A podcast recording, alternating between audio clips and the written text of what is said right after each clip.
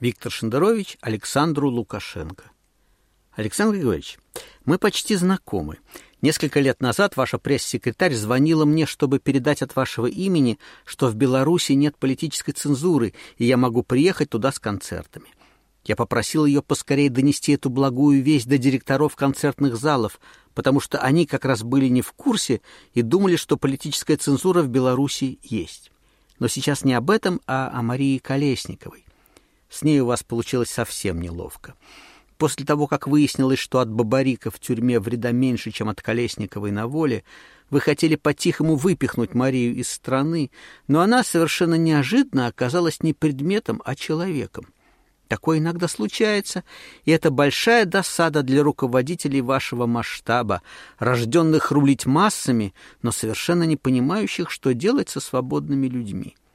Мария сорвала вашу блестящую спецоперацию. Она уничтожила свой паспорт на украинской границе и осталась на своей родине, родине к прискорбию также и вашей. И тогда вы сшили ей уголовку. Ну, вы помните. Уголовка эта совершенно не лезет на Марию. Швы расползаются, и белые нитки лезут в глаза. Ну, сами посудите. Если она причинила вред государству, почему же ее пытались сбагрить вон, а не арестовали сразу? И зачем она рвала свой паспорт, если хотела бежать? В Беларуси не все люди шизофреники, Александр Григорьевич. Мария, имею честь знать ее лично, поверьте, человек исключительно нормальный, с ясным сознанием и нерасщепленной волей. Более того, она умеет играть на флейте, а это ремесло почти не уступает по сложности работе политрука.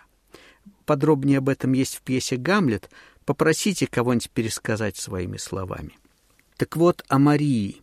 Ее надо отпустить на свободу, Александр Григорьевич. Ей-богу, самое время. Вы уже показали свою немыслимую крутизну в обращении с безоружным народом. Вы напрямую общаетесь с богами, и они сообщают вам правильные результаты голосования. Вы гений регионального масштаба, и после смерти Чавеса на земле почти не осталось отмороженных на вашу глубину. Это уже поняли все. Если вы отпустите Марию Колесникову, никто не упрекнет вас в недостаточной жестокости или склонности к либерализму. Это пятно на репутации вам не грозит. А позора станет чуть меньше. Вот ей-богу. И, может быть, даже какой-нибудь неосторожный западный политик решит после этого, что с вами можно разговаривать. Подумайте, а? Сделать вид, что Марии Колесниковой нет в природе, у вас все равно не получится.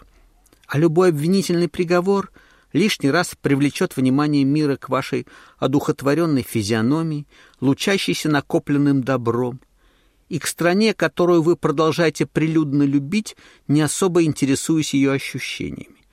«Дорога в 1000 ли начинается с первого шага», говорят китайцы, к которым вы теперь очень прислушиваетесь, потому что больше с вами уже не разговаривает никто. Сделайте первый шаг. Освободите Марию Колесникову.